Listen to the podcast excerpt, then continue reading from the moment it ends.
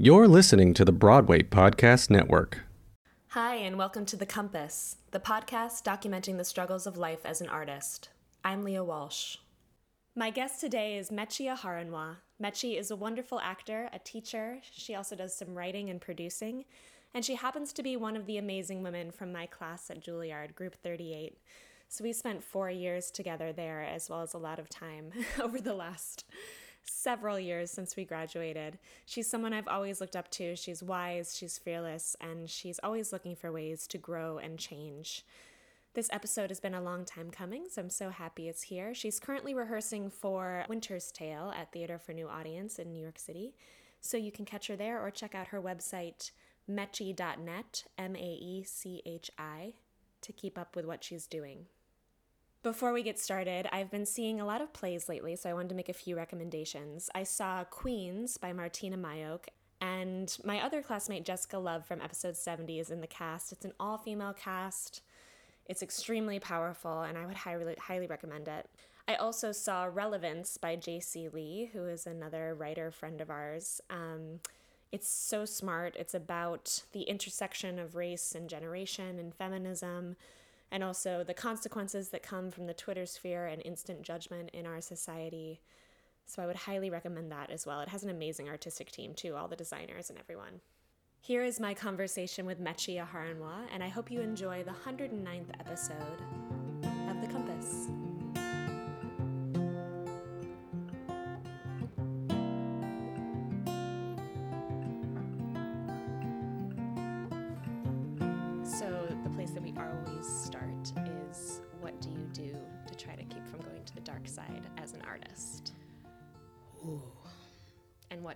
Side look like most often for you?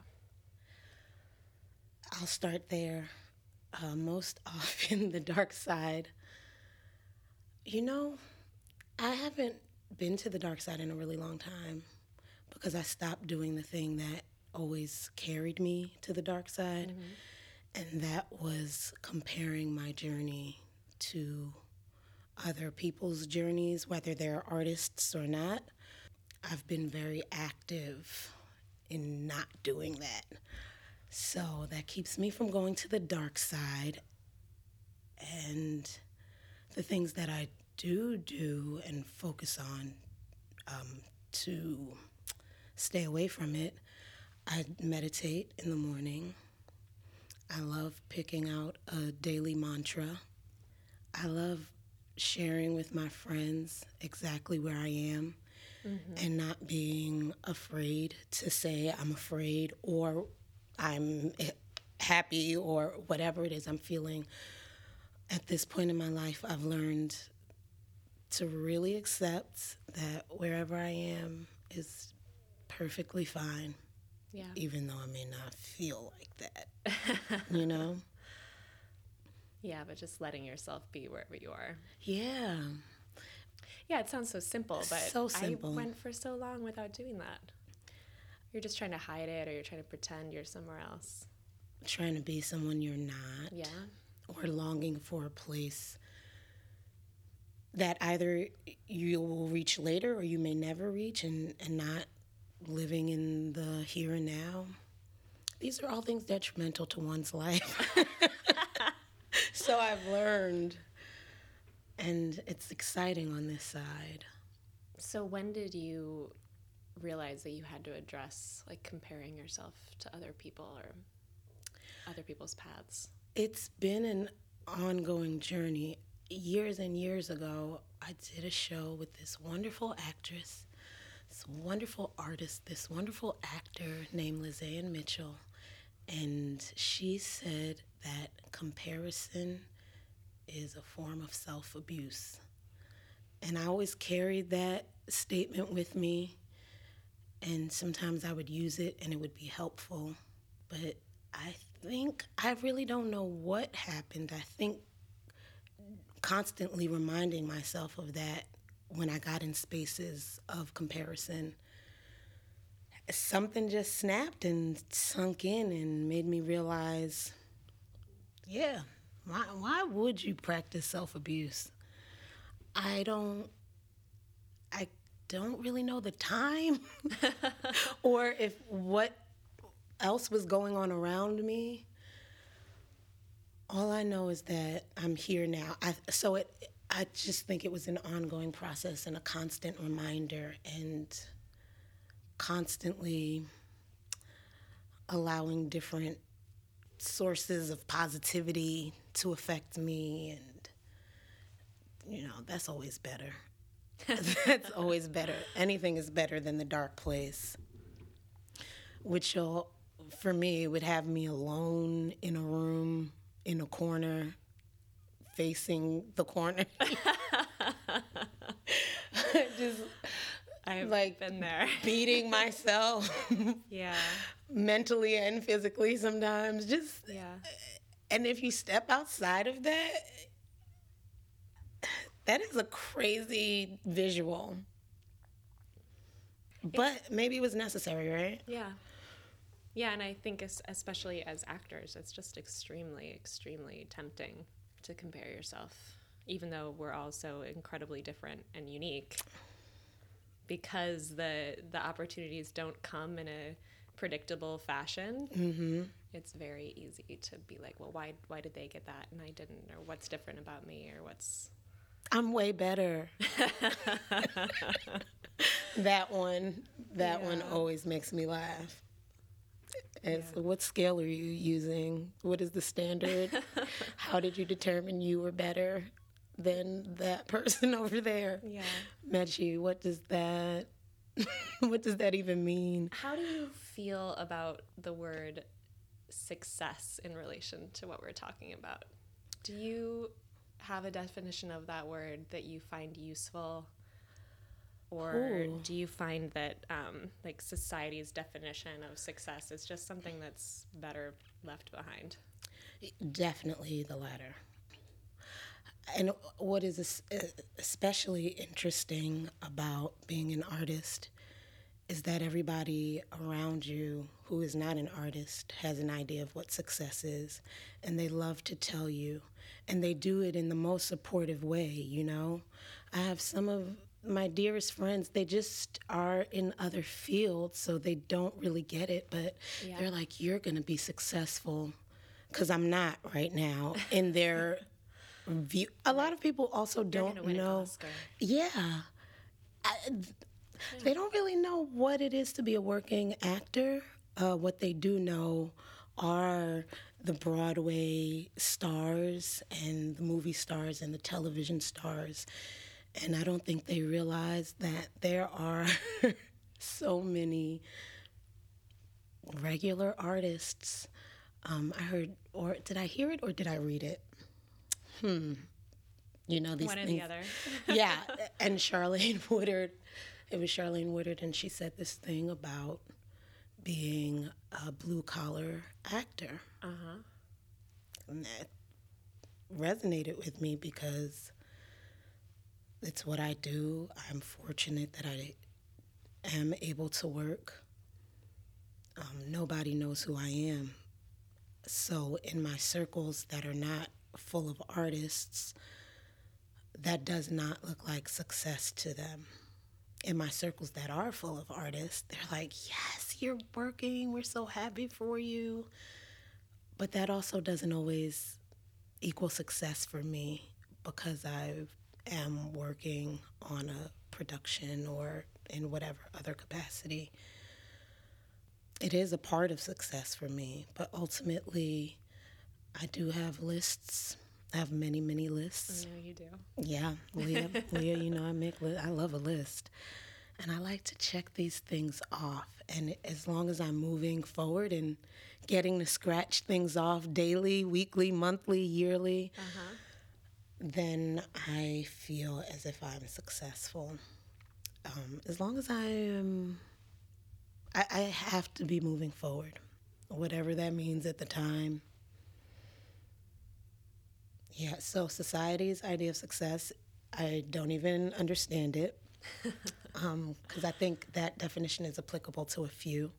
It's not for everyone, and it's definitely not for me.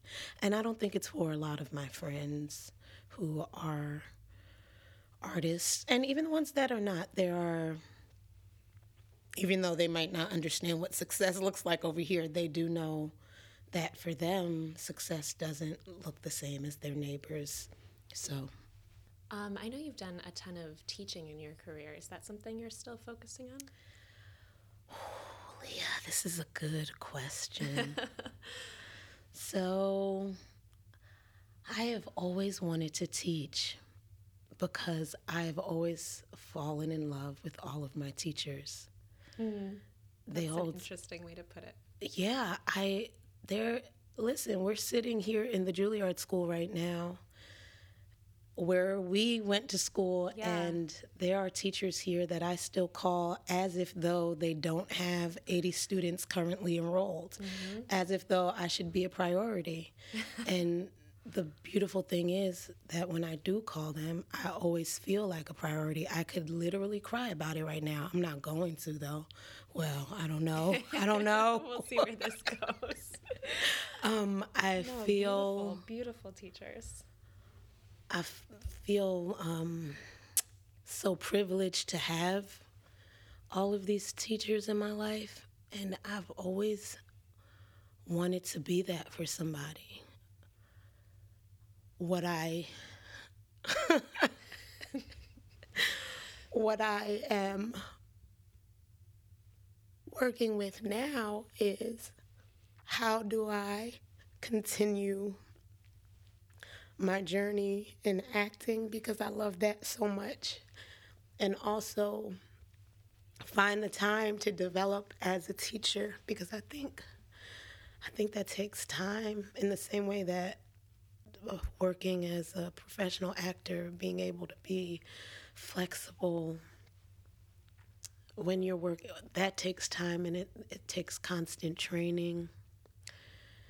I think I would love to devote some time to really focus on teaching. Maybe just a month or two here at a time. The problem is, and it's not really a problem, is that school hours where I can go observe these wonderful teachers are during rehearsal hours. when is this going to work out? Right. And Can you really pursue both at the same time? right, that's what I want to know. Yeah. If there's somebody out there listening to this who knows, please let me know how you manage it. So a lot of the teaching you've done up to this point has been a, more on the short-term basis, or workshops, or Mm-hmm. after-school things, or like intensives. Yeah. No, it, I mean it really is something that I think we, a lot of us picked up skill with through school or just using what we know. But I think you're right; it is its own craft Yes, that really takes time. I think so. Especially when I think about people who teach long term, like like our teachers here who are teaching people over the course of a semester, over the course of four years, Mm-hmm. as opposed to just being the superhero who flies in for the week long intensive and then leaves. Like that's a little more manageable to me. but then wait, I have to hold these relationships over I don't know how the course of a degree. and then beyond and then beyond when And we all come back knocking on your door. With tears in our eyes saying, Help me.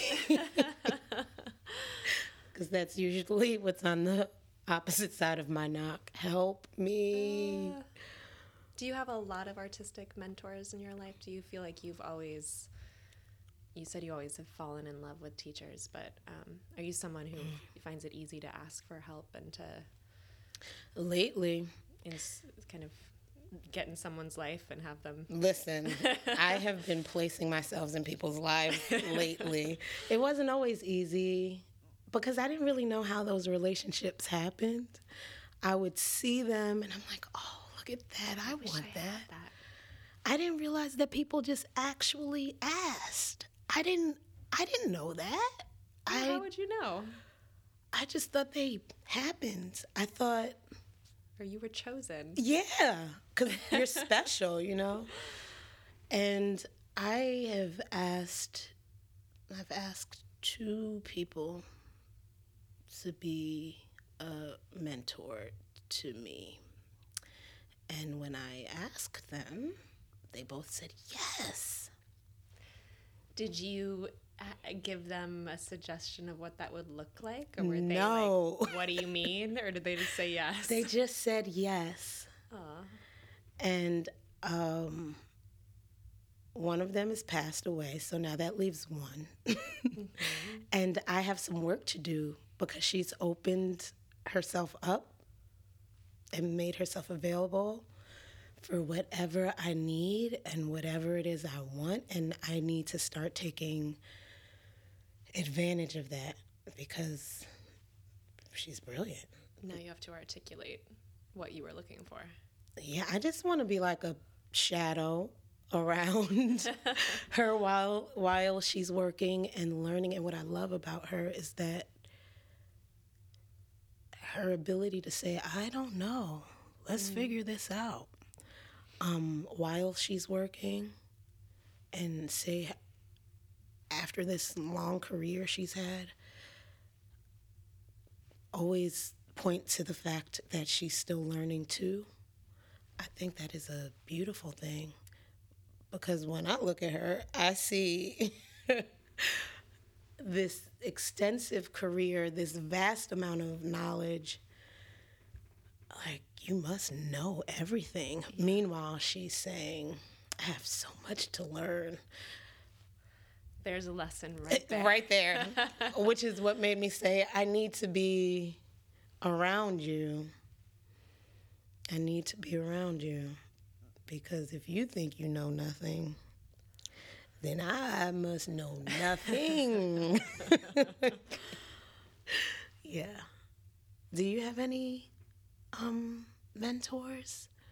You know, I don't think I have many um, really active, like conscientious, active relationships like that right now. But I have an abundance of people from my past who are, I've really invested in those relationships and they've invested in me where similarly, like if I were to call them with anything, um, they would be there with advice Yeah. whether from uh, Lisa, who performed Frankie and Mine's wedding, who you met, Yes. just has been my artistic mentor since I was a kid, and like my second mom, just life stuff too, or teachers in undergrad or here, Yeah. peers. That's an interesting thing because there are there's the whole other segment of mentors where that title isn't really put on it, but that's what they are. But I like I like the idea of having someone who's actively kind of holding you accountable Yes. in the present. That I don't have right now. Yes. hmm Yeah. I and the, the life mentors though. Now those, let me tell you about those. So you know how you do a show and it has an actor in it who's older, but it's not about the acting, right? It's about the dressing room chats and all the things you pick up about. I love being with actors the generation ahead of me, as well as the one. I'm not focused on the one after me just yet, um, but I'm particularly talking about the generations uh, that preceded me, and just the wisdom they drop in the room. I mean, you can't pay for it because you you become so close in the confines of a dressing room. I mean, and you're just naked, literally and figuratively. And before you know it, you're sharing these deep intimacies. And there are things um, my mom has never spoken to me about, but I've learned from these women. So I'm prepared for the future stages of my life in a way that I didn't expect to be. I'm even well prepared now because they get me together. you know, shout out to Miss Pauletta That is beautiful. and Miss Denise, Well, wherever that's so they are in the world. I don't I don't know about you, but I my grandparents all passed away when I was younger. Mm-hmm. I'm not necessarily a part of like a church community or somewhere where I'm around a lot of the older generation constantly. Even though when I was yeah. younger, like since I was home educated, like I was always around people, not just like the third graders, mm-hmm. like adults mm-hmm. and kids of all different ages. And I, I feel like I got used to that when I was younger. But now, yeah, I'm not around as many people of the older generation, and I do miss that. I, th- I really think it matters. Um, intergenerational connections. I'm really interested in that and what they can look like. And I, I love and thrive on honest sharing where there's a space. This is why the dressing room. I mean, how dishonest can you be when your girdle won't go up and you need help to pull it up, you know? Or yeah. when you're spending that close time together, like now yeah. everyone's on their devices so much and you're you're not just like hanging out in the kitchen as much with people. No, I want some kitchen time. Me too. Let's start a thing. Let's let's do it. We used to like, make dinner together more often. Oh we gotta... my goodness, your roasted vegetable. With Sean. Yeah. start it again. I th- yeah, like a Sundays in the kitchen with something. I don't know. It has to have a name, you know, to be official. And we'll invite we'll think about it. Different people. Every It's like that question time. that people always ask about like who are the four people living or dead that you would invite to a, a dinner oh. party except they'll all be living. They'll all be living. I can't stand that question cuz they're t- I I want to know more about my family, so I think I would choose from my family. Yeah. My, my grandfathers, I never met them. Both of them passed before I was even a thought. But the way my parents speak about their fathers, I think, wow, those are, were mighty men. I would love to know them. Yeah. Um, how does your family take in the fact that you chose to be an artist for your career? I know you grew up in New York. Yes. You are a New Yorker through I and through. love New York. My family is actually very supportive, and I went through this phase of not saying this was what I wanted to do, the life I wanted to pursue for a long time because I thought it was gonna be otherwise. I I made Was that after undergrad or before that? Before. Before undergrad. Because I've always known there's there was never a time where I didn't know that this was what I wanted to do. But I would say other things um, mm. when asked because I thought that's what was expected of me. And then somewhere around high school time, I actually told my mom, and she was like, okay, because I wanted to go to performing arts high school. She was like, yeah, not performing arts high school, but that's wonderful. That's great. Maybe you'll study it in college. And I remember thinking, oh, I'm open to this. Oh, this is great. Um, yeah, they're very supportive. And what's wonderful about that is every time I've been ready to throw in the towel because the journey is difficult at times. When I've wanted to give up, they've been the ones who have said, mm, "No, you need to go take a nap. You know, go eat a cupcake, do something." But you sound very foolish right now. Hmm. You're just having a hard day, a hard month, a hard year. It will be fine. Um, so I'm really thankful to that for that. Um, especially to my my siblings, my brother and sister. They're they are very supportive. Is anyone else in your family creatively inclined? You know what? I have um, a couple of novels that my dad wrote. Wow. I do, yeah. My dad, and they're good. When did he write these? Before I was born. Wow. Um, yeah, which I didn't know for a long time that this was something I f- found them, you know, going through his stuff. I don't know what I was looking for, but I was going through his stuff. and I remember sitting there and just reading this one called The Alien. I didn't know what it was going to be, but it was about like an illegal alien. You know, I'm first generation. Yeah. Um, so, of course, he had a lot to draw from with this story, especially leaving Nigeria and ending up in Arkansas. Oh, I didn't know about that part of the story. Well, he was in New York, but he went to school in Arkansas. Uh, yeah, so he wrote, but he's a chemist, you know?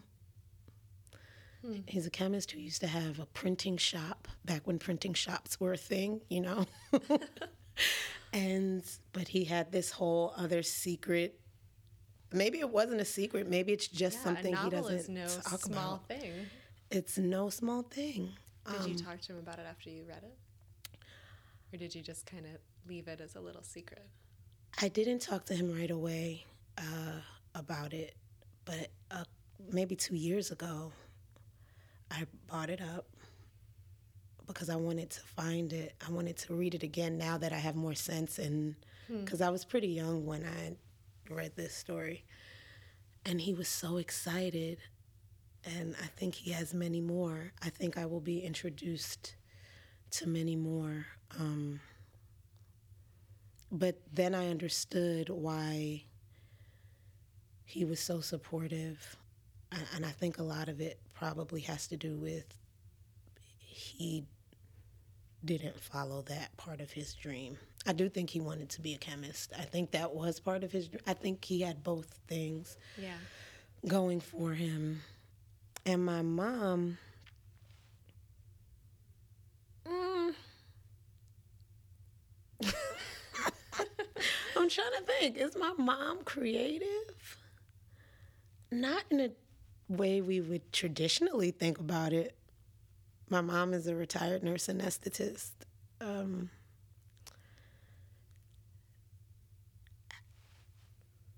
Is she um, mm. a good audience member? Is she someone who appreciates art as a um, yes. as an appreciator? That would make She- appreciates art. I like appreciator. I mean? She's an appreciator. My mom loves my mom loves the theater.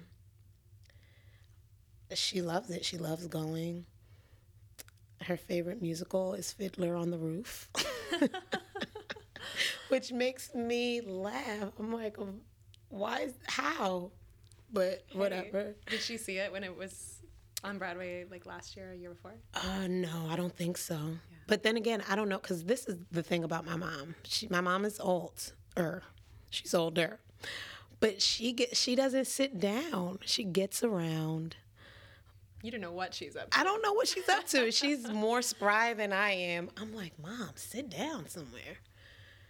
Yeah, That's wonderful that they're supportive. yeah, they're really supportive. Um, and I'm sure it's been nice, like post grad school, just to have family nearby. In the Oh city. yeah. Oh yeah. I mean, whose couches would I have slept on? Whose food would I have eaten? whose shoulders would I have cried on? Well, I was you going to ask, and we don't have to talk about this if you don't want to, but kind of how you found a way between jobs or with your acting and teaching jobs to like patchwork together the financial side of your career. mm-hmm. Um, Yeah. I'm sure it's, it's helped to have that family around just for those backup fridges and couches. that part. I have done some things, Leah. well, I um, I've been running the arts education program for Classical Theater of Harlem for a while now. That's right. Um, but it's interesting because while I think I have some goods when it comes to developing a program for the youth, um, working on the curriculum, working with teaching artists. I don't know anything about arts education in the Department of Education in New York City. So I'm really thankful that CTH gave me space to learn about the side of it that I don't know about as the rules and the guidelines. And yeah. Eh, There are a lot of things to know. Um, But the producing artistic director there was like, well, we can learn about it together. And I was like, oh, this is great. Thank you. I will take that job. I will I will do that. So I get to be a consultant there. Then for a while I I a lot of I get to do a lot of coaching. There are a lot of people who love this craft as well and they want to go to grad school or they want to go get into these wonderful undergrad programs or some summer festival or prepare for an audition. And once I recognized that actually I'm I'm now I'm an okay coach. You know? Once I and I was definitely empowered by my friends that I had worked with uh, um a bit just cuz you know, you get with your friends to prep a thing and they're like you're good at this. I like I'm was I I I would really really ask them, "Am I?"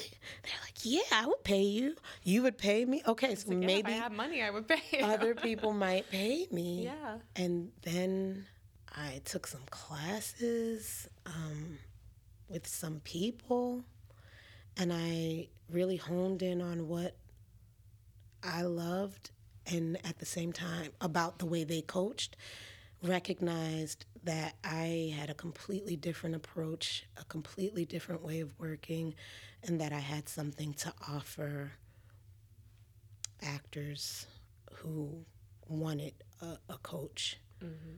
So I could be, I could join the arena with some of these other people. So that is, that's another way. Yeah, and then those couches and those refrigerators that belong to the family have helped as well. yeah. And this place, uh, Juilliard, has been wonderful in terms of creating opportunities and helping me step. Okay, because you know how you might know you can do a thing, but you don't really know because you haven't really done it? Mm-hmm. you know, I'm not going to hire somebody that says, I think I know how to make kitchen cabinets. I want the guy who has made some, knows what he's doing. So I tend to be hesitant about jumping in. But what's wonderful about this space is that they already know I'm hesitant and they still say, come on, we'll help you with whatever you need. And then I come and I'm like, mm, I don't even need your help. But I did need to be in a space where I could fail and nobody was going to say, give me back every single dime or you're not getting paid. Have you been? What have you been doing here for them? Have you been directing or? I, when we first finished this place, um, I got to direct the MLK celebration. Oh, that's right. um, for a bit. But most recently, I've come back to do workshops with current students on a variety of things, and a lot of it um, has to deal with art entrepreneurship, Nice. um, which I think is great that they are starting that conversation in the first year in all of the divisions, uh, because that's a side of things Yeah. we need to No, I'm so glad they're starting to focus on it. And it and the way I think they are doing it because it's still relatively new is it's not taking away from the time you need to and you come here to, to focus on whatever your art form is. I don't think it takes away from that. Um, but maybe some of the artists coming out of here will have less of the hesitancy hesitant they'll be less hesitant um, in the way that I was just because I started having that conversation a little later. I think starting it earlier is important.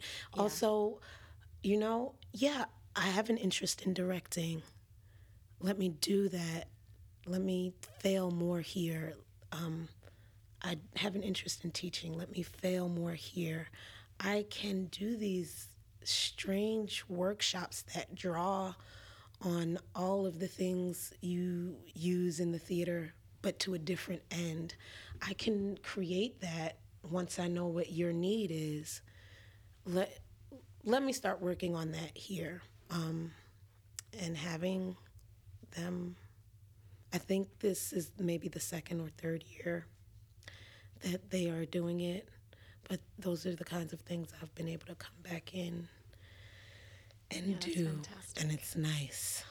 Yeah, just having your eye. I feel like when we came out, there was such an emphasis on this is how it should go and you want to get the agent and then the agent is going to help you get this mm-hmm. and then that's mm-hmm. going to lead to this and i wish there had been at least more of the conversation so that maybe my eyes would have been a little more receptive to what if this was the sparkle of this idea mm-hmm. over here, this opportunity over here that didn't look like what I thought that it would look thing. like. I mean, look at your podcast. No, I know, but how many I, years did I start that after we graduated? right. Uh, right. I think it's great that hopefully people's minds will be, you know, mm-hmm. looking for all the cracks right when they come out. Yeah or while they're still in school? While they're still here. Yeah. yeah. Um, is there a lesson you've learned in the last couple of years that you're really proud of that you want to tell me about? I am, and it is one that you taught me, actually. Uh oh, I might worried. cry again. What is it? you remember you shared this song with me, Be Kind to Yourself? Uh huh. That was something I really needed to learn. Mm. And I thank you for that. I really do. Because, you know, we talked about it a little bit about going to the dark place. And I mean, we're all these amazing human beings with all these amazing skills, no matter what you do for a living.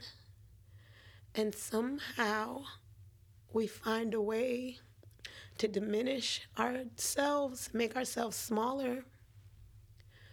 All these different voices in your head. But that conversation has resonated with me. Be kind to yourself. And it is um, in the same way the comparison thing has worked on me over the years. A constant reminder where I can sit here now and say it is something I actively practice. It didn't start that way. And I, I hope everybody can be kind to themselves. I mean, especially since there are so many people who will not be kind to you for you, you might as well be kind to yourself. But it's still something I have to teach myself over and over again. Mm-hmm.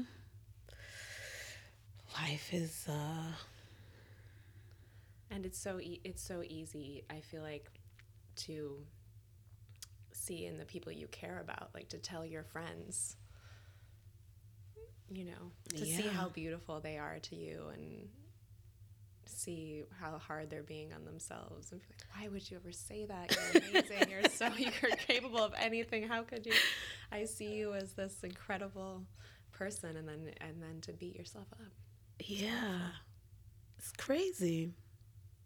I don't. I'm not sure why humans are capable of that, but we are. It is very complex, and I hope somebody cracks that code soon and dismantles that part of the code. Yeah, just turn that setting off.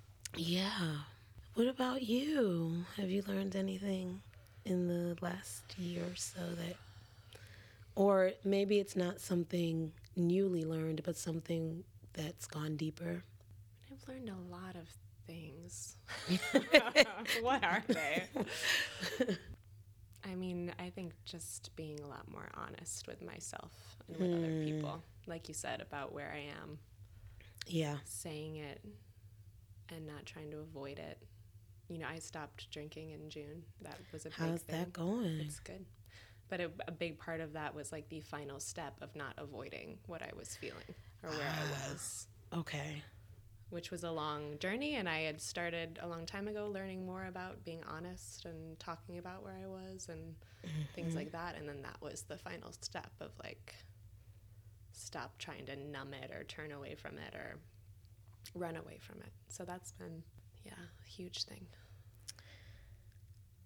Oh, that's good. That is a good one. I want to keep learning More that to too. learn. More. Thank God. learn. Otherwise, life would be quite boring. Um, wild change of topic. Okay. Um, can we talk a little bit about um, the work you've been self-producing with your like short films and web series and stuff? we can. We can. if you like. I would love to. Oh, here's the thing about that.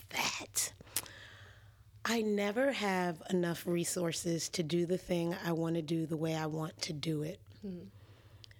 Which means sometimes I'm wearing five hats, and then I have friends around who are learning things as we're trying to do them.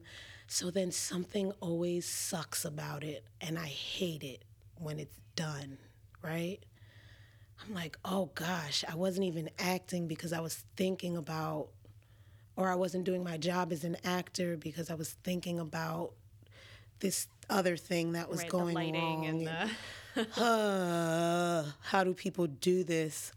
And then my sound always sucks, which people will. You, you can. I, it's easier for me to watch a fuzzy picture, but when the sound is bad, it's like I'm not even watching this. So then you do all this work, and then you have this sucky sound, and you just want to go to the dark place. Because what little limited non-existent resources you did have that you used to do this thing in the end you still feel like it's a piece of crap right? Well not totally but i'm i'm being very extreme right now. It's not that extreme. Um, so but i had to realize that if i waited to have all of the resources that i needed i would i mean we wouldn't be having this conversation you still made a thing. the of very the day. first thing that I ever did, I did with a flip camera. Remember those? Yes. They were hot for like a second, but they weren't meant to film things on. You know, it's like let's take this cute video, friend, and have it forever. That's what it was for. But I'm like, I'm gonna shoot a web series on these flip cams. And then my friend came along who had a nice camera. He's like, "Oh, you gonna do season two? I'll film it for you." Oh, okay, great. No sound, so the quality went up in some ways, but not in other ways. Then I had another thing I wanted to do, and I'm like, "How do I do it?" So I just started doing it. And eventually, I will have the resources and I will get closer to the finished products I'm interested in sharing with the world. In the meantime, though, worlds will have to suffer. Worlds will have to suffer um, with me as I share things that are not necessarily, that are, I think, great in some ways and lacking in others. Right. And I'm okay with that now. When I first Good. started, I was like, uh, I'm embarrassed. Yeah. But now I'm like, you know what? This is where I am. No, and it's it puts you ahead of the 12 people who sat on the couch and thought about doing a thing and then never did. hmm Yeah.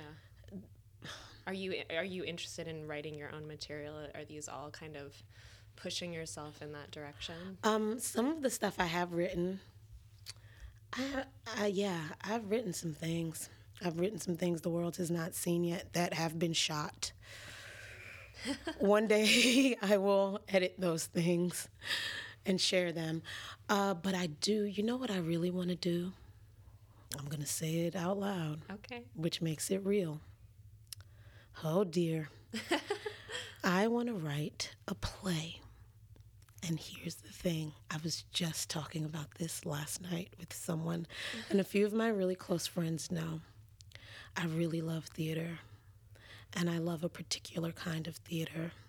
I love theater where you're in the audience and you're having a visceral response, whether you like the play or not, whether you think those actors are giving you life or you wish they would die, you're still having some kind of visceral response. Mm. I like theatrical theater.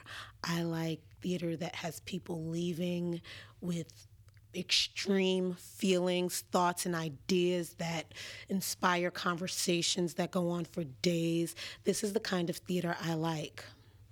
Can I write something in that vein? Scares the crap out of me because I don't know. Everything that I've written has been um, a short film or a web series or the you know right something that's a, a format that seems manageable seems very manageable and doesn't require this thing that I am after or that I love about the theater. Um, and sometimes when I see new plays, they don't have that. They do seem very much like a film. And I like that. You know, it's all right. but that would not be the kind of play I want to write. I want to write something that has to be done in the theater. That when people see it, they're like, how could we make this into a fi- Is it possible? That's the thing I want to create. I don't know how I will begin. No, I agree. Those are the playwrights I'm thinking of in my head are all those kinds of plays. Yeah. Like you got a chance to do an octoroon. Listen. Like Branden Jacobs-Jenkins plays are ones that I always see and I'm like, "Oh, this is a play." Yeah. This is unapologetically exactly. a play. Exactly. And it's ways I didn't know a play could be a play. It, yeah. Yeah. Yeah. Well, that's exciting that you're considering it and you're trying to. I'm gonna make it happen. I don't know. I'm gonna call some of my playwriting friends. They're probably gonna laugh in my face, like they're gonna laugh. They're gonna say, "Can you come do this reading for me?" It's like, "Oh, you want to write a great American play? Great. Good so I've been luck. studying for years. Good luck Although with that. Try. I'm gonna try. That's great. Yeah. And you know, my whole life is a movie, right? So I've written this movie about writing this play where I've written the play and I go to share it. See, I'm going to have a pen name because this is how. Good choice. It's, I'm definitely going to have a pen name. It'll be some fantastical name. Uh, but in, in this movie of my life where I've written this play and I don't know if it's good or not, I'm gonna mail it to my friends. I'm gonna mail anonymously. it to my, anonymously. like, dear actor, will you please read this play and give your feedback?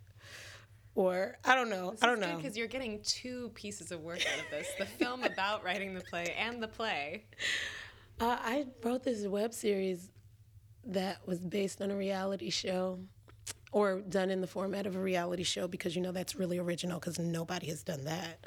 um, but it was called Page to Stage, and it follows this playwright who we, we're on her journey.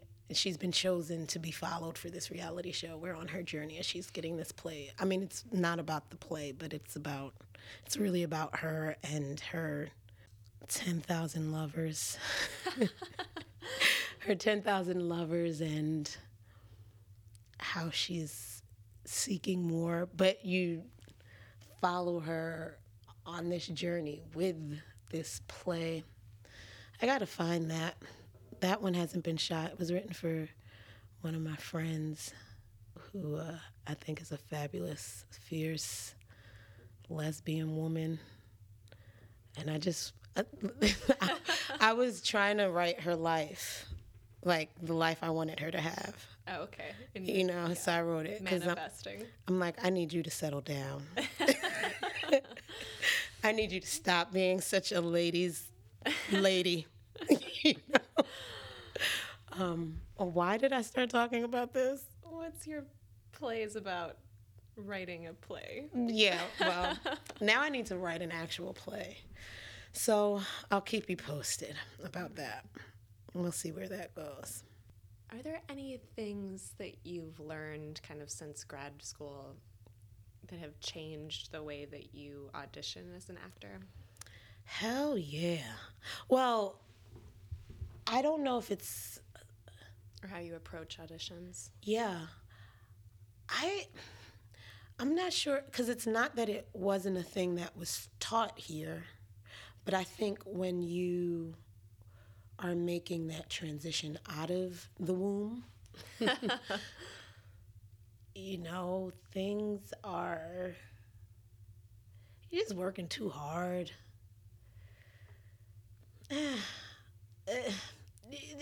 working too hard, putting too much pressure on yourself. It's always about, or for me, I should say, it was mostly about booking that job. But now I totally do the thing that they did teach us here I focus on my sense of play. I want to have fun. I do focus because there are things that I'm constantly working on and I do do that thing of picking what I am working on for this audition. Hmm. And I did that when we left, but I didn't always do it once the audition was over at that time.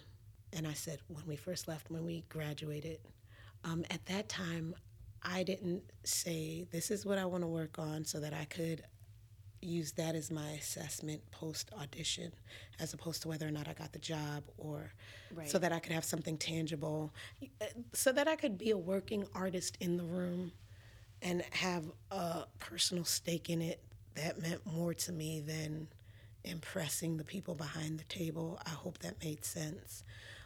I would pick a thing, but it would still secretly be about impressing the people behind the table. So now I'm just older, wiser, more in love with the craft, and that's what it's about for me when I go in the audition room. Now sometimes I still I still have some sucky, sucky auditions. and I can say that. And now I, and I can say why it was sucky as opposed to they hated me and da da da da.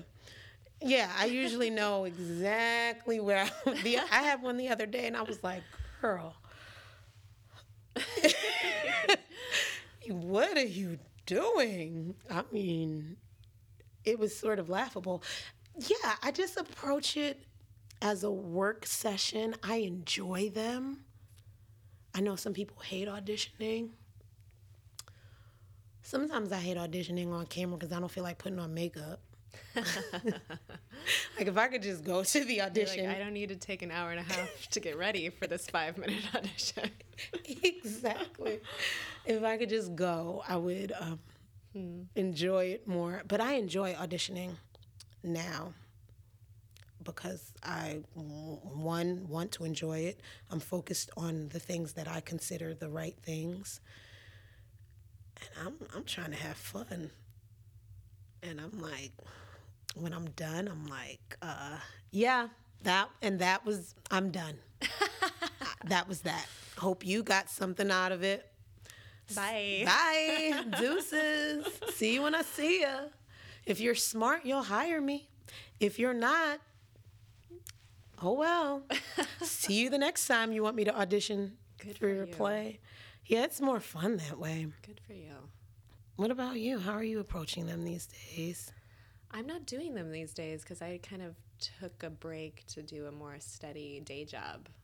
Thing. Oh, that's right. You did tell me that. Yeah. How's that going? Stability. It's good. I actually quit my last one. I'm about to start a new one. Are you so excited about it? The new one? Yeah. Okay. It's still a day job. It's still a day job. But it's been okay. It's been good to have the structure. And it's actually, for me, it's been good to kind of take the pressure of auditioning off for a little bit. Mm. Um, and whenever I decide to go back in, I need to get a new agent. Okay. That was part of it too. Like I was able to cut the strings with kind of a toxic old relationship.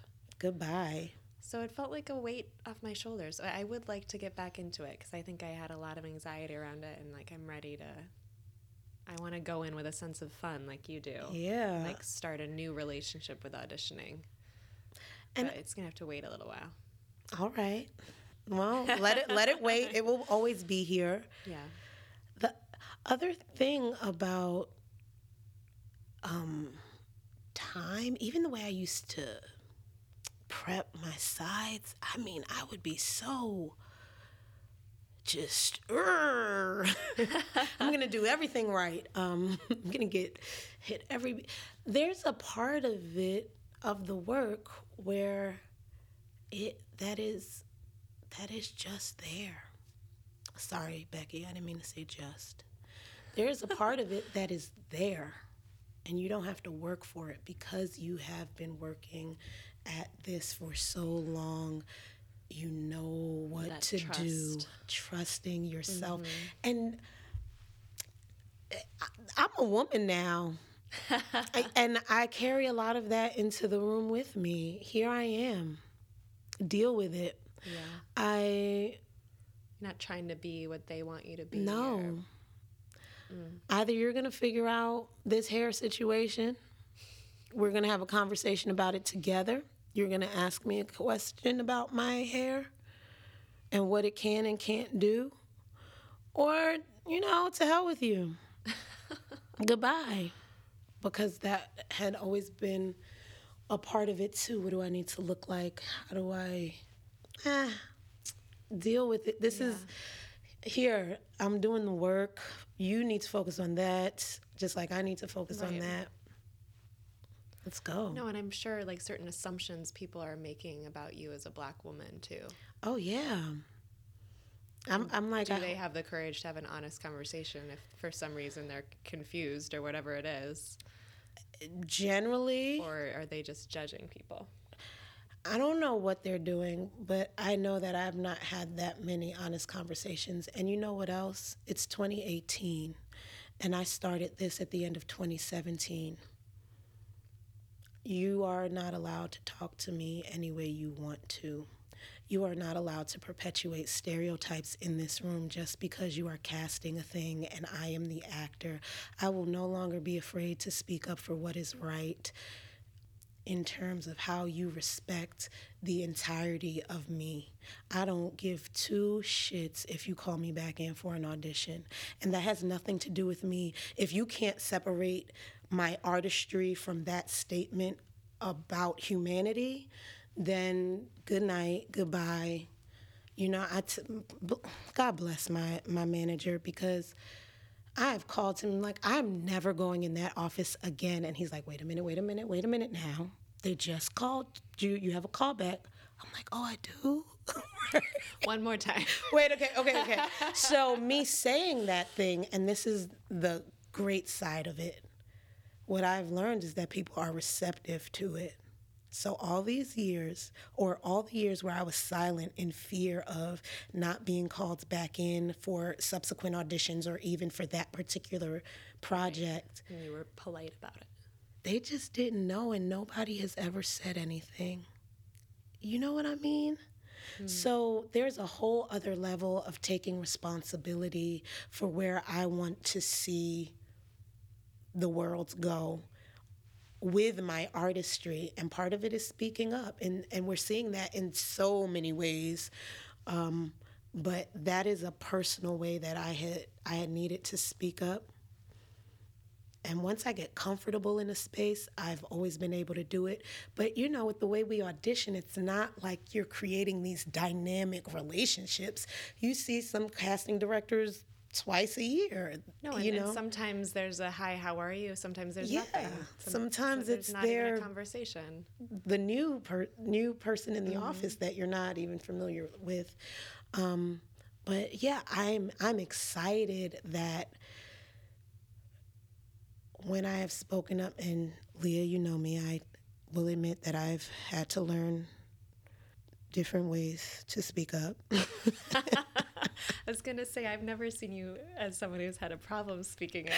well, yeah, you know, But you know want when the audition room is different. it's a different thing. You know, eh, there, you know, it's the same way. Um, Oh, I laugh. I laugh. You know, we would, when we were in school, there are things that would happen in the dressing room that the rest of the community would never see. All kinds of breakdowns, and, you know, and then you walk out like, everything, everything is great, whatever. Yeah. Sorry, table. You walk out, everything is great, and there are things that happen in audition rooms that, I mean, I think about all the times I didn't speak up. There's there's a power Because imbalance, or at least you can allow yourself to feel that way for a long time. Yes, and I, you know, the casting directors always talk about we want you to win, we want you to do well, and da da da da da. da," And I totally believe them. However, in the actor mind, no matter how much they have said this, I've Yeah, it's still you're deciding about my future. yeah. So I've given, but now I'm also listening to that part of the thing that they are saying. We want you to win. I Right, we want you to be the one so I can stop working on this project.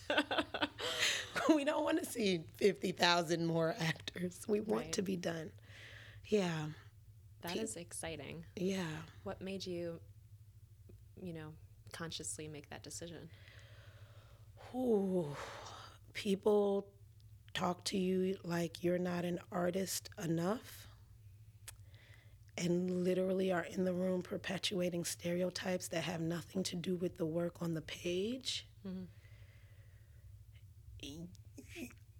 You know, at a certain point, your system just rejects it. And the time that I am talking about, where I actually had gotten a call, my system rejected it, and I didn't say it. I didn't gather the thought and then share it. It came out how it came out because I was disgusted and I was annoyed and I felt belittled and I felt like they weren't looking at me. I don't know what the hell they were looking at. That's how I felt. That was not their intention. Um, but that's That's what happened. that's what happened, and you have to be careful with the language that you're using. Not everybody feels that way or cares, because people don't. People then reduce it to you want me to be politically correct, and it's like no, I just want you to respect me. I don't know about political correctness or not. I want you to respect me. Um, Yeah, I, my system just couldn't take it anymore. It just can't. yeah. I'm not. It's 2018. It's 2018. I'm not. And I'm an artist and I can do this job. And I think you can do your job. And I think we should do it in a whole space, in a space that allows both of us to be whole. Your language doesn't have to be demeaning. And no, you don't get to say certain things. You just don't. And you don't get to reduce me to whatever you feel like reducing me to. Yeah, I just don't have the space for um, reduction. Because that starts to feel like degradation, Yeah. which starts to feel like humiliation, which starts to feel like all the Asians that we don't want around us. You know? Proud of you. Thanks, Leisha. That's really inspiring. This is really inspiring that you started this podcast. I'm and loving having this conversation with you. How many episodes are you on now? One million Uh, three hundred and four. 108. Whew, Yeah. girl, you are doing the work. Yeah. I like it. I feel like an anthropologist, you know? yeah. I listen to some of them, and I don't get to listen to them, you know, straight through. I have I pick it up in pieces, and then some days I'm like, oh, I don't want to continue with that one right now. I want to go here, and then I'll come back to this uh, at another time. And I quite like it. I, I quite like the conversations you have. I think I think they're easy in a way. It's good. Thank you. How long do you plan on continuing? Um, I'm not sure. I'm just, I'm gonna keep going. It's good. It's kind of become like a, a practice for me, and so mm. like it's gotten harder this year with the day job. It's gotten harder to pull it together every week and to always feel like I have the energy left over to do it. Yeah.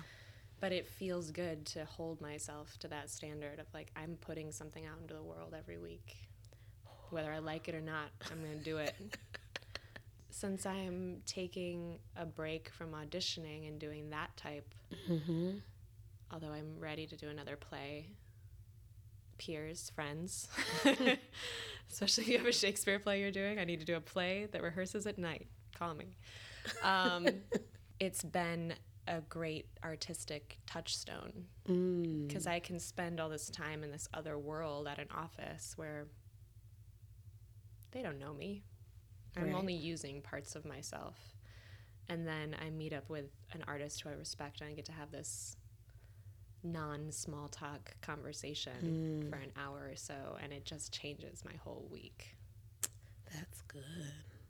you know? Yeah. And I hope other people feel that way listening to it. Um, Has it's the been really nice. has being on Playbill expanded your audience? Yeah. Yeah, for good. sure. I need to I need to make like the next move now, but um yeah, it's been really good for it. Okay, good. I'm glad. And it's really nice when you get those emails from people you don't know who found it somehow through a friend of a friend or through Playbill and f- have, feel a connection to it or less alone because of it. It's been really special. So when you are having a day where you feel like you're uninspired or you're like losing steam artistically, are there any concrete things that you reach for again and again, like a certain book that you reread or a place that you go or music you listen to or something like that? I call my friends. Yeah. I'm I need that connection. Um because I think uh my own voices can be loud, but my friends' voices are louder. Um I do there's the music, there are I try to not stay by myself. So while the music is helpful or reading a certain thing is helpful or it's that those are still solitary or can be solitary, I for me personally, it's better for me to go out and connect and do that thing we talked about at the beginning, share where I am and Yeah. see what comes back to me that I can grab a hold to. And yeah, I also pray. And then the last question is Have you seen anything lately that you want to recommend of any art form? Ooh. Black Panther Yes. all saw it on day, every day. Go at the listen. It is a joy. I'm going to see it again today. um, yeah, Black Panther is It amazing. was incredible. And listen, all those black people, that is a lot, that is a huge thing. And there's this little video uh, going around, and there are these two little black boys, and they're like, I'm that one, I'm that one. and that is amazing. because representation matters. And there are still whole segments in this country, segments of people, segments of the population who have never met people who don't look like them. Whether that's a black person, an Asian person, or whatever person, they've not met. So their only relationship to people that uh, are different than them in terms of culture and look are uh, media outlets. And if that variety isn't there, it's detrimental to our society's growth. So this is phenomenal that you have these comic book characters, superhero Right, this genre that people already know. That they the know. structure of. and you have such variety within that one story and you have so many layers it is everybody go see black panther Go see it. And the women in it. oh my I was so happy that the women characters were so central to the plot. Mm-hmm. And they're right there. They are right there with the men, um, which is how things kind of have to work anyway for any of us to be here. So it's Yeah. just strange that societies still treat women like they are less than. I mean, there would there's nobody else to carry you. I mean, there it, it's just not possible. Well, I don't know what's possible with science right now. Let me not speak too soon. It's incredible. But yeah, Anything else? no, I loved being here. Thank you for having me. Thank you so much. I'm so glad Yeah. this finally happened. I love you. I love you.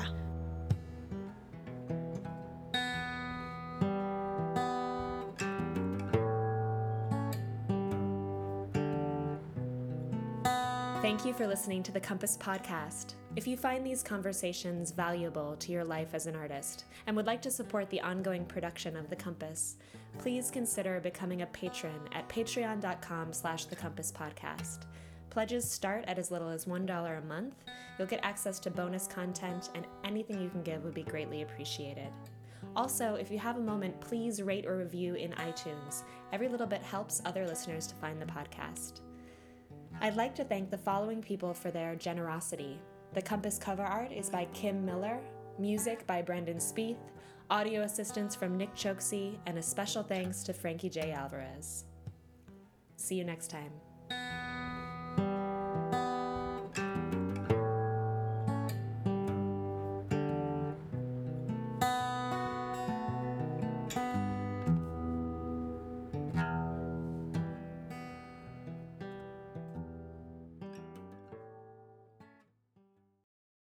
Hey, it's Leslie Odom Jr. here on the Broadway Podcast Network to tell you about the Rise Theater Directory, a program of Maestra Music.